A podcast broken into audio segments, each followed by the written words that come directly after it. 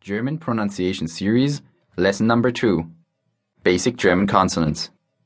Vidar, what are we looking at in this lesson? Well, today you will work on your German consonants pronunciation. If you're interested, a consonant is a sound that is obstructed by either your lips, your tongue, or your teeth while producing it. Oh, what a very scientific definition. No, no, just the definition from my dictionary. Also, what makes a consonant a consonant is that you usually can't have a word.